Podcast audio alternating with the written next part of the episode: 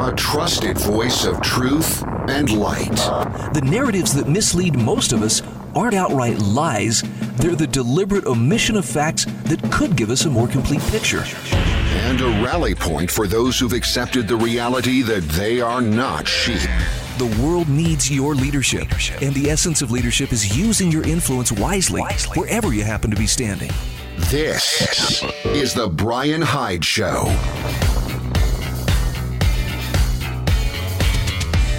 Well, hello there, and welcome to the show. I'd like to welcome you to my little tribe of wrong thinkers. Yeah, there aren't that many of us, but uh, you know what? It still feels good to question the narrative and to, uh, how, how did we say it? Oh, yes, think for yourself. You know, there are a lot of movements out there. There are a lot of uh, different cults and different uh, different uh, groups that you know would like to brainwash you into thinking their way. And and you know, I, it's I guess it's fair to say, well, are you trying to create uh, some kind of a movement here, some kind of a gathering? In a sense, yes. Uh, you know, I guess what I'm trying to do is uh, I'm trying to create a cult in which we brainwash everybody into thinking for themselves. So if that's the kind of thing you're into, welcome home. I'm glad you're a part of us. By the way, our show is brought to you in part by Landmark Risk Management and Insurance, also Monticello College, and Rio del Sion Home Lots. You'll find uh, contact information for all of these sponsors in the show notes, which you'll find at thebrianhydeshow.com. So, where to begin? Well, it's very cold in much of the United States right now, particularly throughout the uh, heartland. A lot of Arctic temperatures, uh, and I'm talking, you know, way below zero. Uh, a good friend of mine who is a, an emergency room nurse up in Billings, Montana, posted a screenshot of uh, her her weather app on her phone. And it was it's pretty sobering. I mean, you know, you could say, "Well, it's Montana, Brian. What do you expect?" But when you see that the the high for Friday and Saturday is going to be negative 2 and negative 3. Now that's Fahrenheit, so, you know, anybody who's on the metric system, don't get alarmed here. But uh, yeah, minus 2 and minus 3 for Friday and Saturday. The overnight lows 23 and 24 degrees below zero each of those nights. Crazy cold. Now, fortunately, it's it's a short-term thing, but you know, it's stuff like this that really makes you start to assess and appreciate just how many great things are going on in your life. And and and I know this is kind of challenging the narrative right now because I think for a lot of people the narrative is hey, everything is bad everything is bad or everything is is better because uh, because of a particular politician. Well, there's a great article from Raymond C. Niles. This was from the American Institute for Economic Research, and I I just thought this was an appropriate one to share today because it reinforces the power of the free market to solve people's problems. It's titled If You Are Warm Right Now, Thank Capitalism. He says last night the temperature fell 3 degrees an hour. And he says, as I write this, it's negative 10 degrees outside. A once in a generation polar vortex has swept into the American Midwest from the Arctic. Now, Raymond Niles says, I'm lucky to be alive. It would take me just a couple of hours to die from hypothermia if I were outside in such weather. But he says, I'm not just alive, I'm comfortable. It's a balmy 73 degrees in my home I'm relaxing by my gas fireplace that gives off a warm heat as gentle flames dance around and please my eye. I can hear the gentle whir of fans blowing heat around my living room, generated by my furnace. I write this on my comfortable sofa with a computer on my lap, powered by electricity and fed information via the internet, itself powered by electricity and glass fiber conduits that carry information to me from computers and minds from across the earth. Oh, no, he's not done yet. He says, My refrigerator is full. I went to the grocery store last night in my car that's powered by an internal combustion engine and fueled by gasoline, which was refined from petroleum that was pumped out of wells drilled in miles long holes and transported in pipelines and rail cars and refined at complex and gargantuan refineries and made accessible to me via pumps placed at stations in convenient locations for me to use. He says, I'm eating an orange that was grown in Florida or Brazil, thousands of miles away, and transported to me by railroads and airplanes powered by jet engines. Now he says you can continue this description of bounties that as we go back in time, human beings could only dream about. Even to a person living as recently as 1900, the internet and jet airplanes would have seemed like science fiction. To a person living in 1800, electricity and railroads and combustion engines would have seemed like science fiction. And to a peasant working in the fields, as more than 90% of all humans did for the past 10,000 years until the 1800s, technology itself is a concept they could not even understand, as they lived lives so hard that we can scarcely imagine it. So he says a couple of statistics hardly do justice to the gulf in quality between life in 1800 and today. So here's a breakdown of then versus now. In 1800, life expectancy was 29 versus 72 years of age. Children dying before age 5 in 1800, 43% of children died before reaching age 5 versus 4% today. In 1800, illiteracy stood at about 88% versus 15% today. And as far as extreme poverty, meaning people living on less than $1.90 per day, in 1800, that would have been 89% of the population versus 10% today. And here's something else to think about. For those who did survive, most of them were in pain most of the time. Today, most of us live pain free lives most of the time. 200 years ago, George Washington rarely smiled because his teeth caused him near constant pain. Well, today one can have pain free and near permanent dental implants, while going to the dentist itself, which used to be a terrifying ordeal, is nearly pain free due to the inventions of Novocaine and high speed dental drills. So Raymond C. Niles says, Who can I thank for all this? I can thank the inventors who invented the con- internal combustion engine and the electric grid. I can thank the scientists who discovered the principles of optics and physics that made possible the transmission of data on fiber optic lines. I can thank the philosophers who discovered the principles of reason used by the scientists, and I can thank the businessmen who put it all together and delivered it to customers. And I can thank the financiers who picked the winning ideas and the winning businessmen who could turn those ideas into life giving products and services. He says, in a word, I can thank capitalism. Capitalism is the political and economic system that makes all of it possible. Capitalism is the system of liberty, of individual freedom and private property rights that enables and rewards individuals to take their ideas and turn them into the products and services that benefit themselves and others through trade. Now, to the extent it exists, he says capitalism unleashes the human ingenuity that keeps me and millions of my fellows alive and comfortable on this unseasonably cold morning. Unfortunately, though, he says capitalism only exists imperfectly in the world. But to the extent societies embrace it, they are experiencing economic growth and prosperity that translates on the ground and in people's homes to the comfort, safety, and pleasure that I'm experiencing now. Without these life without these life giving technologies 200 years ago, he says I might have suffered frostbite or died on a day like today. And so he says, Thank you, capitalism, and to the scientists, inventors, businessmen, and financiers who flourish in capitalism for keeping me alive and safe this frosty morning. Again, this is Raymond C. Niles from the American Institute for Economic Research. And it may seem like kind of a, I don't know, maybe it seems like a humble brag. Well, look at me, I'm sitting pretty and whatnot. But I like it when people occasionally connect the dots for us and it's only because, like a lot of people, these are things I tend to take for granted. I can pretty much guarantee if I go to the fridge, there may not be something that I'm immediate like, oh, yeah, I want to eat that. But there is plenty of food to choose from. And it just waits. You know, it's not like, boy, we got to use that quick before it spoils. You know, for the most part, uh, we, we have things pretty good.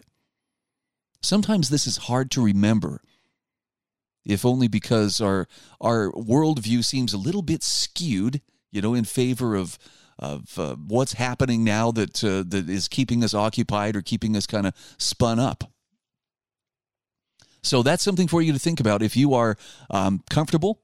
If you're listening to this on some amazing device that is translating uh, these ideas and and this light and knowledge to you with almost no effort on your part, yeah, I think you could probably safely say you are a blessed individual and blessed to live at the time that you do.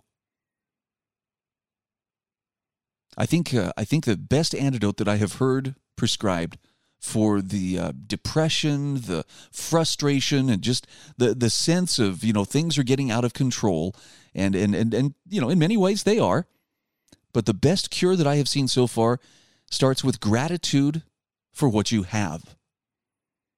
And it seems like such a simple thing, and yet uh, there it is. So often it's just easy to to forget that uh, that's that's an option. Take some time, feel grateful, You'll be surprised how your outlook brightens. All right, on that note, we're going to take a quick break. When we come back, hey, the cancel culture mob is hard at work. Got a great article from Hannah Cox I'm going to share with you coming up in just a few moments.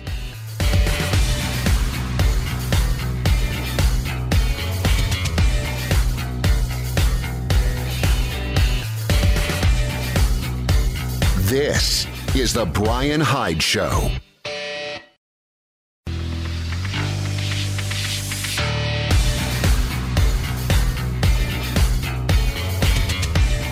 This is The Brian Hyde Show. All right, welcome back to the show. Our program is brought to you in part by Monticello College. Check out the show notes today. Go to monticellocollege.org. You will find a little contact link there in the sponsors section of my show notes at thebrianhydeshow.com. Let's talk about cancel culture. I know that uh, the uh, internet has been a buzz with uh, the cancel culture mob uh, successfully uh, lobbying to get Gina Carano removed from the uh, Lucasfilms uh, production of The Mandalorian, which I guess is all the rage right now on the Disney Channel. And look, I grant you, there there are people who have always uh, taken uh, dissent and disagreement, you know, a little too seriously. But what an interesting time we live in, where you know a, a person can can be drummed out of a job because they do not acquiesce to what politically correct people say they should acquiesce to. This is an article from Hannah Cox. It's from the Foundation for Economic Education, and it's titled The Cancel Culture Mob Got Gina Carano and Now is Eyeing Fox News. Here's why it's wrong.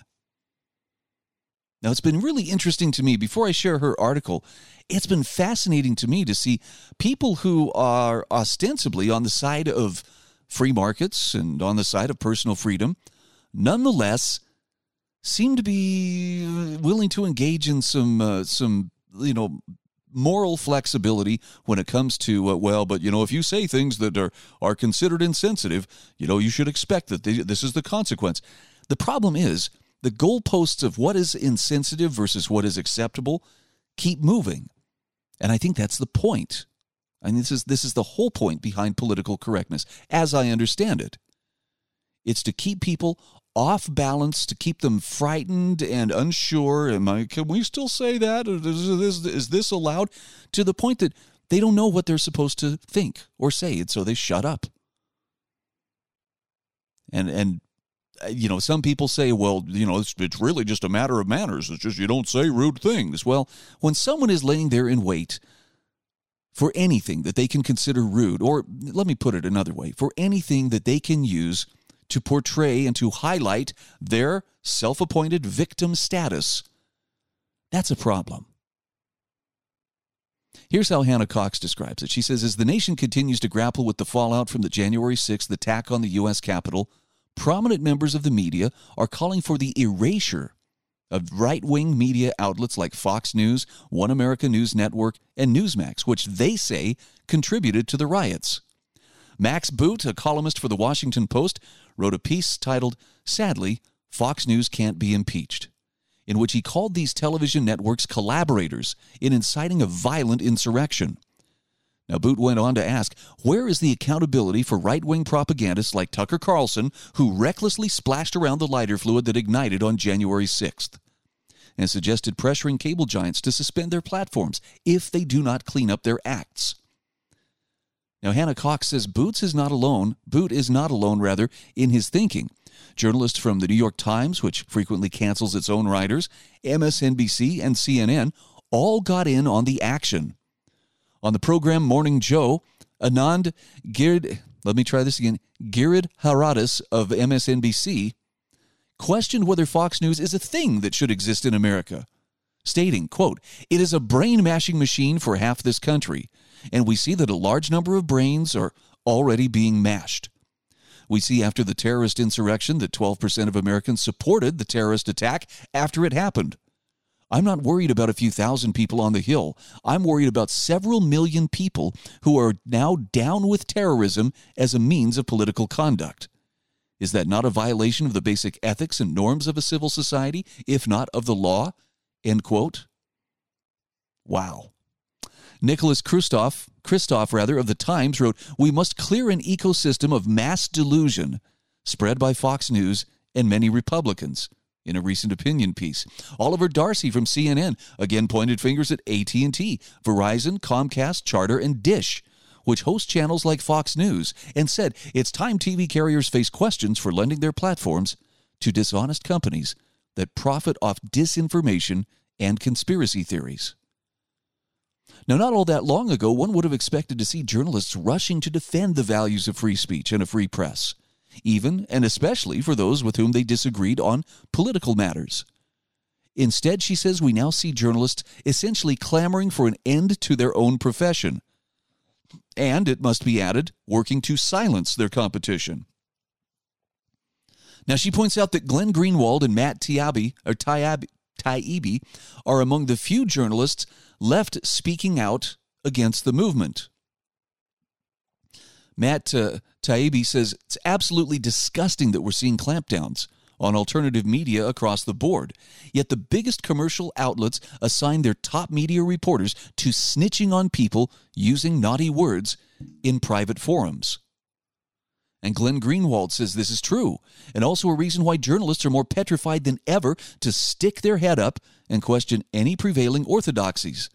With jobs disappearing rapidly, the last thing a young journalist wants to do is give a hiring editor a reason to throw away their resume.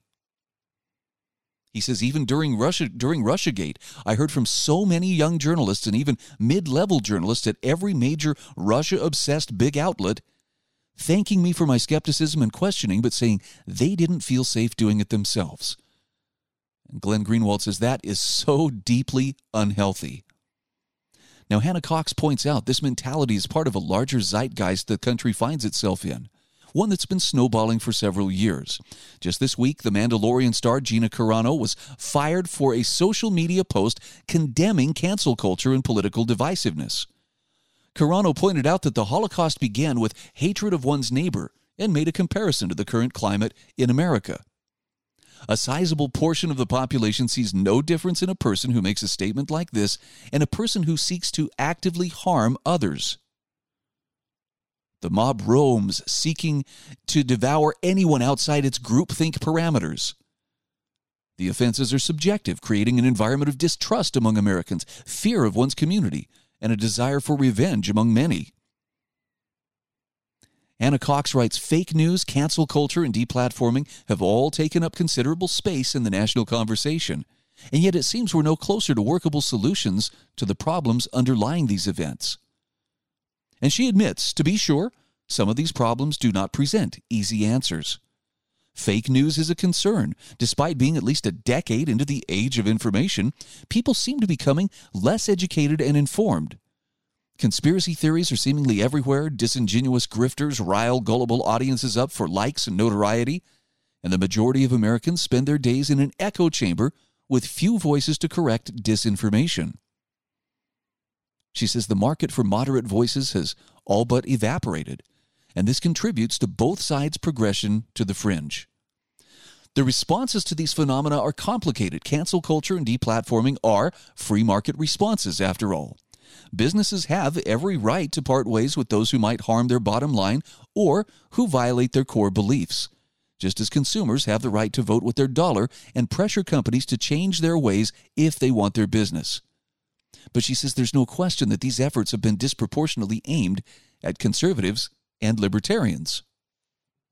And many people have been swept up in the current unjustly, losing their jobs or platforms for minor or ambiguous offenses. Some of the examples she gives here a top Boeing executive lost his job for an article he wrote in 1987 expressing the opinion that women should not be fighter pilots. A teacher was fired for inadvertently using the wrong pronoun for a transgender student. A man was fired for participating in a Chick fil A protest. She says in recent years, the criminal justice reform movement has found great success in pushing for society to see people as more than the worst thing they've ever done and arguing for pathways to redemption. But at the same time, many of the supporters of that work are seeking to punish or remove from society those who've done things they merely dislike or disagree with. And she asks, isn't that ironic? We'll come back to this article in just a few moments. Again, there's a link to it in the show notes at thebrianhydeshow.com. Stay with us. We'll be back right after this.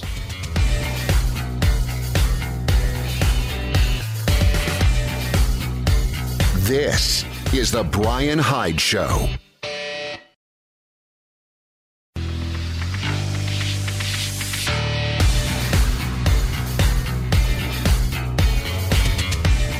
This is The Brian Hyde Show. Once again, thanks for joining us here on the show. If you haven't subscribed to the podcast, please consider doing so. It's not tricky, doesn't require a DNA sample or anything or any kind of parental uh, permission note. You just sign up for it and uh, you'll get a notification every time a new episode drops. And usually, okay, there are sometimes exceptions, but typically I put out about uh, 10 hours of fresh content every single week and you can either catch the live broadcast on the various uh, streaming networks or radio stations that, that carry this, or you can catch it in podcast form, which it turns out is a pretty convenient way to uh, to catch the show. I break it down into nice, easily digestible segments, and something you could listen to on your commute without too much problem.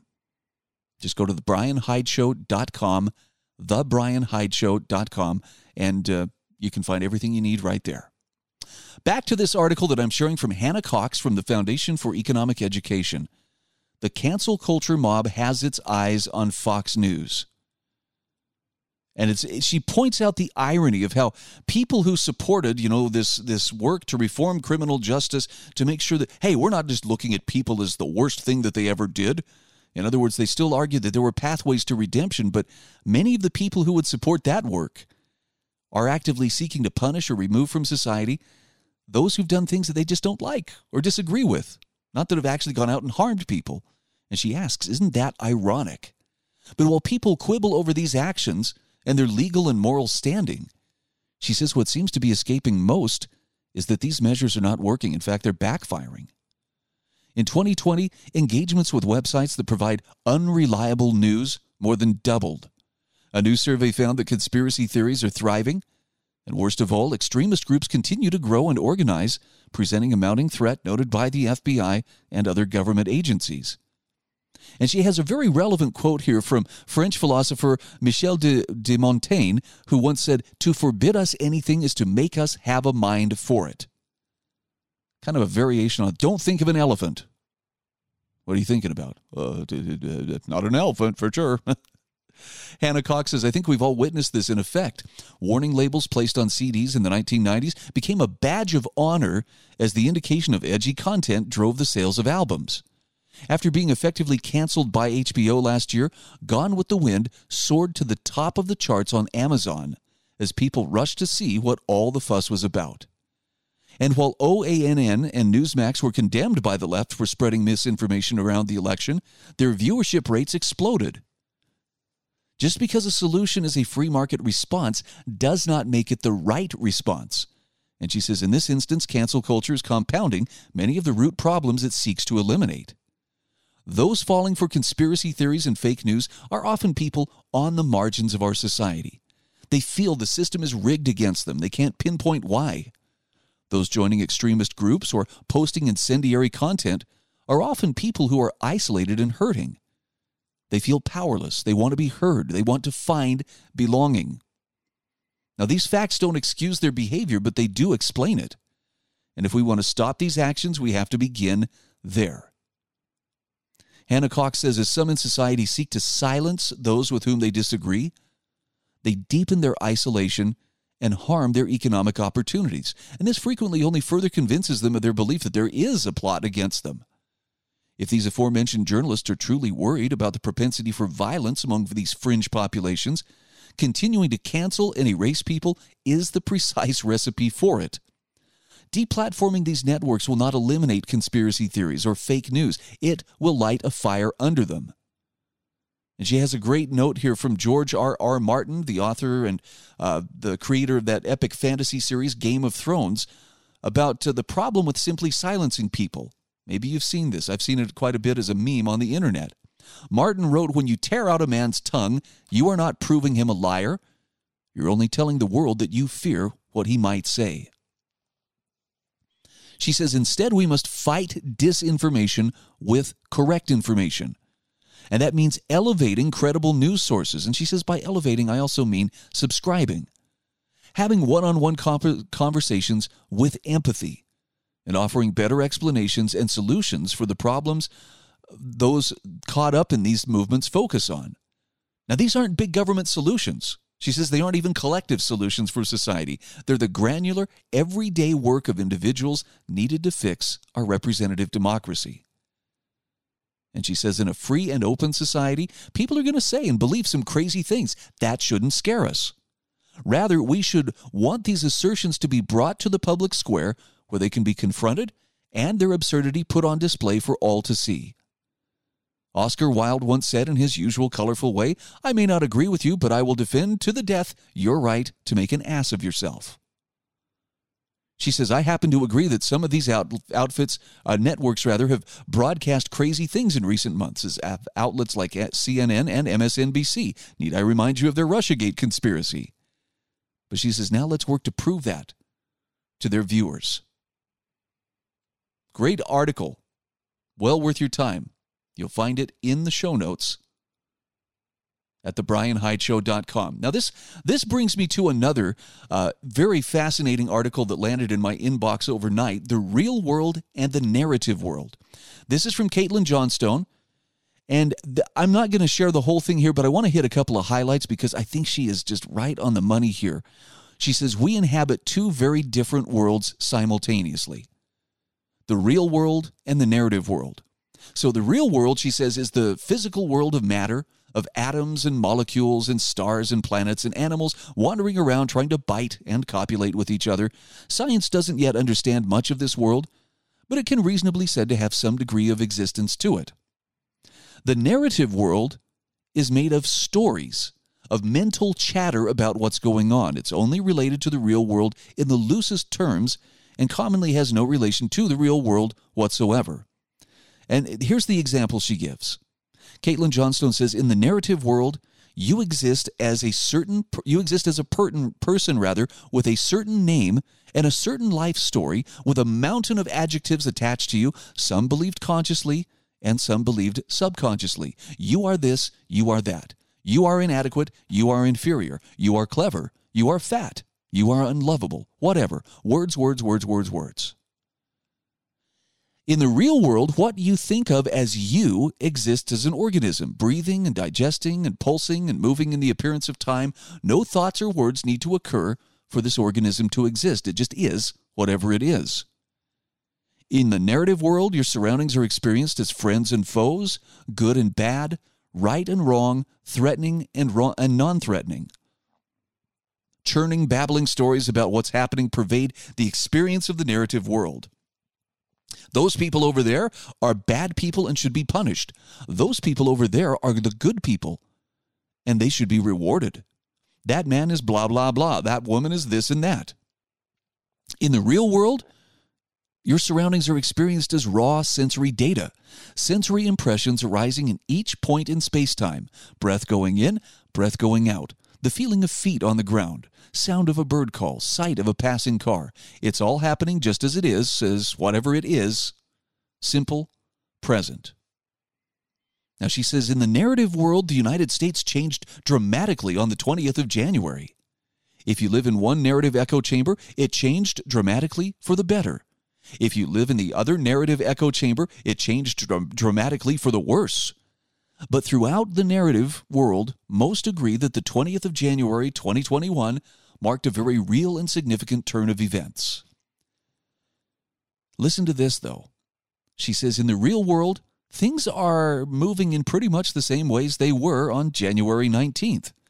The money is moving in more or less the same directions at more or less the same rates. The weapons and troops are moving to more or less the same places in basically the same ways as before. The resources are behaving in essentially the same way. The people are moving in pretty much the same way. The actual physical dynamics have remained predominantly unchanged. Look, her point here is the real world and the narrative world could not be more different. Skilled manipulators exploit these differences for their benefit, like foreign exchange traders exploit the differences in world currency values.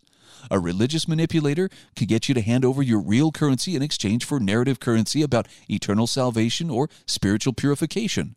A sexual predator can manipulate you into trading the real currency of sex for the narrative currency of, I think I'm in love with you. A politician can manipulate you into trading the currency, the real currency of votes, for the narrative currency of whatever they say on the campaign trail. She says it's very hard to control people in the real world by just using the means that are available in the real world. If you're bigger and stronger than someone, you can get them to hand over their sandwich by hitting them. Or if you have a big stick or something. If you want to exert a large amount of control over a large number of people, though, you generally have to seize that control through the narrative world. And she says it's easier to control people through the narrative world than than the real world because the narrative world and its relationship with the real world is too complicated for most people to understand. Whereas the real world is quite simple and straightforward. So for this reason, Caitlin Johnstone says a tremendous amount of energy goes into controlling the dominant narratives, the dominant stories that people tell about what's going on in the world. We'll come back to this in just a few moments. This is The Brian Hyde Show.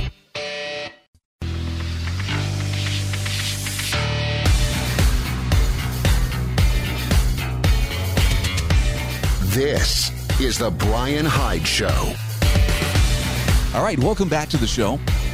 Just finishing up a couple of thoughts here on Caitlin Johnstone's article about the real world and the narrative world. You'll often hear me talk about, you know, this program and others like it exist to question the narrative. And I think she spelled out pretty well why that narrative needs to be questioned. If you want to control people, especially masses of people, what you have to do is control the dominant narratives that they believe, the dominant stories that people tell about what's going on in the world. Caitlin Johnstone says you convince people to accept the narrative that a government leader is an evil dictator in need of regime change, and you can trade that narrative for real world control over a crucial geostrategic region. Convince people to accept that, hey, the status quo is working fine, and any attempts to change it are dangerous insanity. And you ensure that people will never rise up and take away your real world control. Convince people that anyone questioning your narratives is a conspiracy theorist or a Russian propagandist and you ensure your continued hegemonic control over the narrative world. She says the most powerful manipulators are the ones who have succeeded in exerting control over both the real world and the narrative world. And they pursue both agendas with equal emphasis. Populations in the real world who insist upon their own national, resource, financial, economic, or military sovereignty are subject to real world attacks by bombs, starvation sanctions, and special ops entities in the narrative world which threaten imperial the imperial narrative uh, in which threaten imperial narrative domination are attacked, smeared, marginalized, and censored. She says that's all we're seeing with the increasingly shrill mainstream panic about disinformation, conspiracy theories, foreign propaganda, and domestic extremism. She says our rulers and their media lackeys are not compassionately protecting us from deception. They are ensuring that they remain the only ones authorized to administer deception. By golly, the only ones allowed to deceive us should be our government, our news media, our teachers, and our priests. There's more to the article. I'll let you uh, sort it out for yourself and, and check it out in the show notes at thebrianhydeshow.com. But that was a really nice and eye-opening piece. And, and I'm just going to throw this out there. Um, I don't see eye to eye with Caitlin Johnstone on everything that she writes. I do appreciate her insights, though. And I only point this out not because I feel like I have to distance myself from her, but just to, to point out you can find truth from pretty much any source. You don't have to line up perfectly or politically with someone to learn something useful. And I'm really praying that there are people keeping that in mind as, as they listen to me and listen to this show. And, and, you know, whatever you disagree with, that's fine. Discard it. You, you don't need to take it. You don't need to, to believe it. I'm not going to insist on that. My hope is only that you and I are both better for having examined it and then do with it as, as you please. All right, one more article I wanted to get to. This is from Anders Koskinen.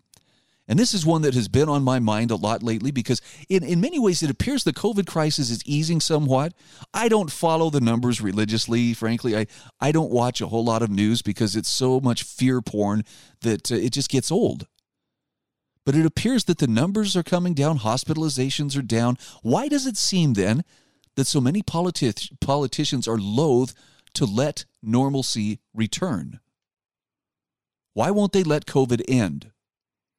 Here's what Anders Koskinen says. He says, two weeks to slow the spread proved to be a lie as state government stay at home orders stretched on and on, being taken away and reintroduced at the whims of governors rather than by acts of the various legislatures. Even when we were permitted out of our homes, they imposed rules on who we could visit, how long we could visit, and what we could do while we visited. They told us that a vaccine that once a vaccine was ready, life would get back to normal. Then it moved to once the vaccine is distributed, normal life will, reserve, will resume. Now, not only one, but multiple vaccines have arrived and are being distributed across the United States and the rest of the world. Yet the goalposts continue to move as those who enjoy the largesse of government and the control it gives them over the populace scramble to come up with new conditions they claim must be met before the fight against COVID 19 is over and we can be allowed to live lives free of microbial terror. Six authors, all of whom served on the COVID 19 advisory board for the Biden presidential transition, argue in a Washington Post opinion piece that there are three other milestones that must be reached before the pandemic is solved. First, we need substantially more genomic surveillance.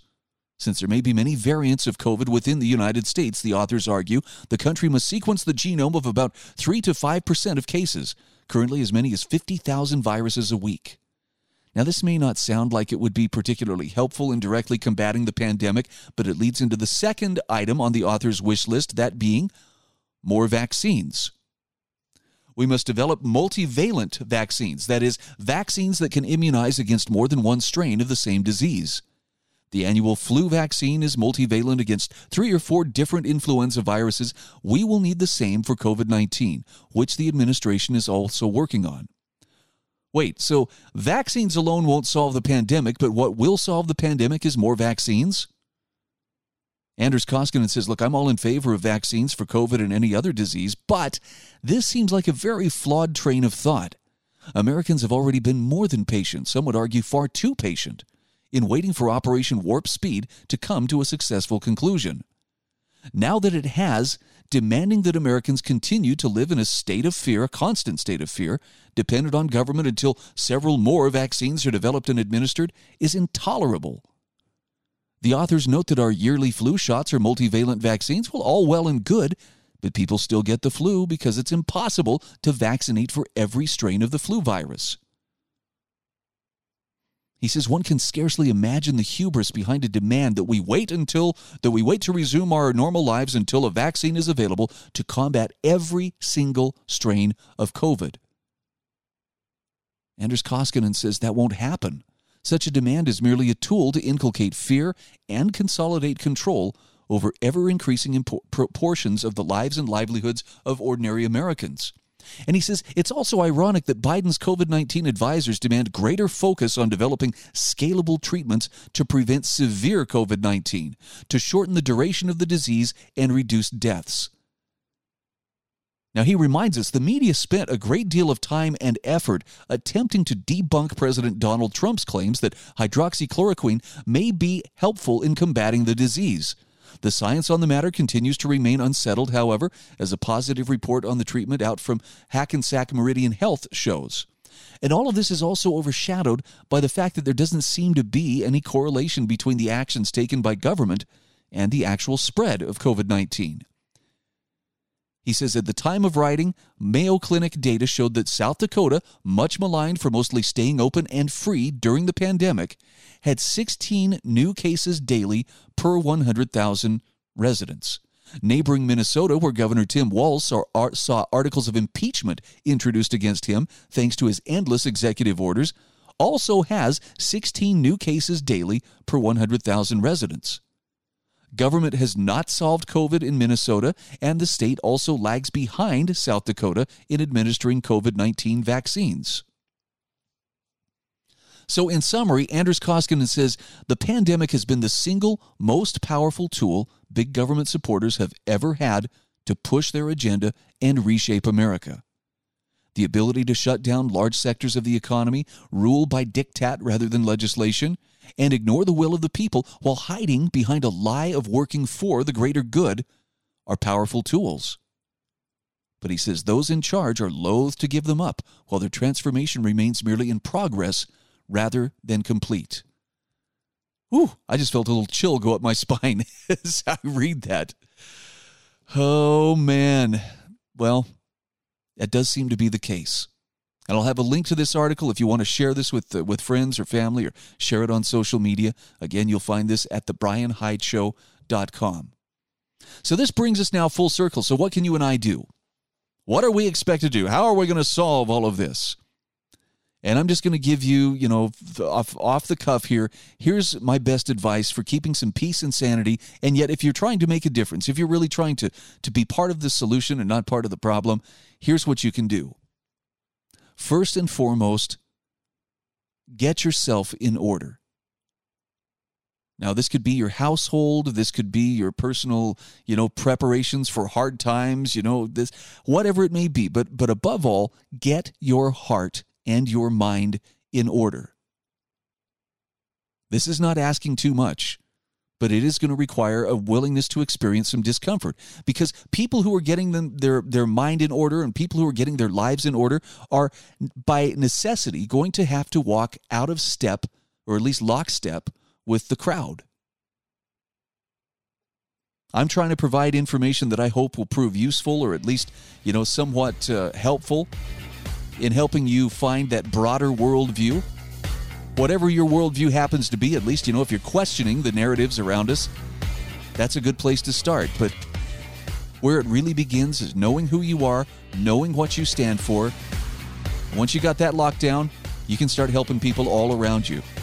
That's just how it works. This is The Brian Hyde Show.